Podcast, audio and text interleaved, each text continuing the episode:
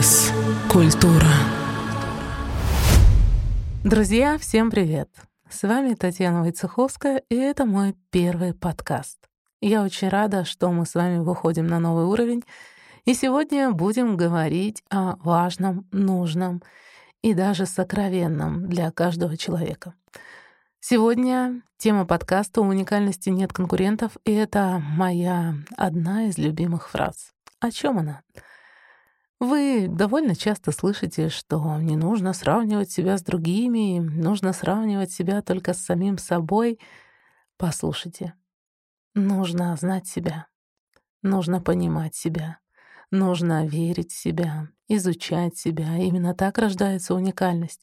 Направлений схожих в вашей деятельности может быть миллиард, но только в тот момент, когда ваше «хочу», ваше «надо» и ваше «могу» сплетаются в единую красивую тугую косу, вам начинает становиться понятно, что вы уникальны. Если вы посмотрите на разные источники информации, то вы, конечно же, наткнетесь на историю сравнения. Мы всегда с вами будем жить в социуме, и у нас с вами есть глаза и есть разум. И периодически мы все равно будем погружаться в некую историю сравнения. Именно так мы растем, именно так мы понимаем, что есть более высокий уровень качества, знаний. И когда мы начинаем это понимать, и двигаться вперед, идти в развитие, мы все равно соприкасаемся с точкой сравнения. Как это выглядит в психологическом мире? Давайте вспомним прекрасное знание о том, что у человека три эго. Эго ребенка, эго родителя и эго взрослого. Эго ребенка отвечает за «хочу». Соответственно, в момент, когда вы смотрите на какой-то показатель в любом направлении деятельности, у вас рождается ваше «хочу». Сравниваете вы то состояние, в котором у вас этого нет, с тем, что вы хотите. Конечно, поэтому сравнение в определенном допустимом проценте будет всегда. Следующее состояние, которое никогда не уйдет из вашего восприятия мира, это эго родителя, и оно отвечает за «надо». Как только вы видите в своем окружении более высокое качество знаний, мыслей, действий, результатов, то вы понимаете, что для этого надо что-то сделать. И ваше эго родителя начинает тянуться до того списка задач, которые вам необходимо осуществить. И третье — эго — это эго взрослого. В тот момент, когда вы начинаете понимать, что вы взрослый и сами отвечаете за свою уникальность, у вас рождается внутреннее «могу». Как же можно это все соединить и прийти к той самой важной составляющей «я все могу»? Одно из любимых моих слов относительно человека, что человек всемогущий, а точнее все могущий. Соответственно, когда вы можете захотеть, составить план, а это отвечает за слово «надо» и внутреннего родителя, и, конечно же, начать проявлять свое «могу», я могу действовать, я могу общаться, я могу находить какие-то решения, только тогда вы начинаете создавать свой уникальный путь.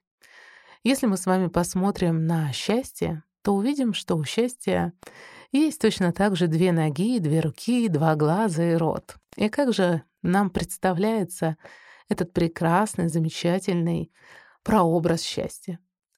В тот момент, когда вы в своей уникальности, в своей проявленности, да, ныне модное слово «проявленность», мне больше нравится уникальность. Смелость, решительность, интерес.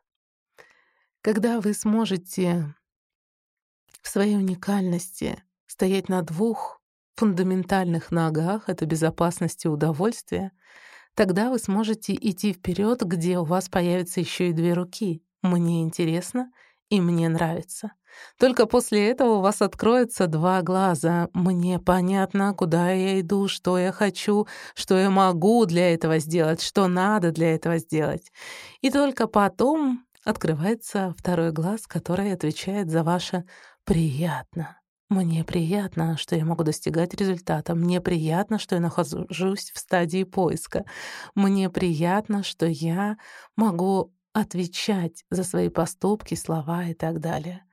И только потом у вас открывается любовь, которая символизирует да, наш род. Мы через род можем выразить свою любовь не только словами, но и поцелуями, ощущениями и так далее. Когда вы придете к тому, что вы осуществляете свое направление через безопасность для себя, через удовольствие для себя, через то, что вам нравится это, через то, что вам интересно это, через то, что вам понятно, и потом, как следствие, приятно, у вас открывается любовь энергетически такой силы и мощи, что невозможно вас повторить, невозможно вас копировать.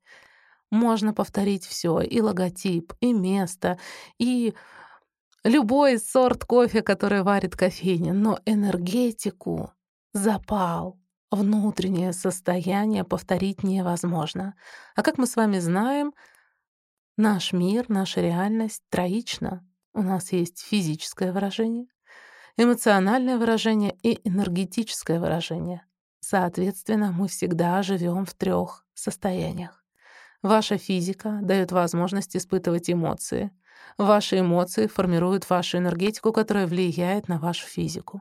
И вот этот уникальный код физики вашего тела, ваших действий, ваших эмоций, чувств и мыслей и вашего энергетического состояния создает то неповторимое, у чего никогда не будет конкурентов. Никогда в жизни никто не пройдет ваш путь, и никогда в жизни никто не сможет создать энергетическое пространство, в котором так хорошо, так безопасно и столько удовольствия. Всегда, когда вы идете, сотворение своей уникальности, помните о том, что ее код принадлежит только вам. И если вы даже находитесь в сфере, в которой очень много предложений, если вы уникальны, люди всегда это почувствуют, и на вас всегда будет спрос. Несмотря на деятельность. Это может быть бизнес, а может быть и дружба. И вы можете дружить с одними и теми же людьми, но кому-то вы всегда будете ближе, потому что вы уникальны в своем проявлении. С теплом в сердце ваш любимый психолог Татьяна Войцеховская. До встречи в следующем подкасте.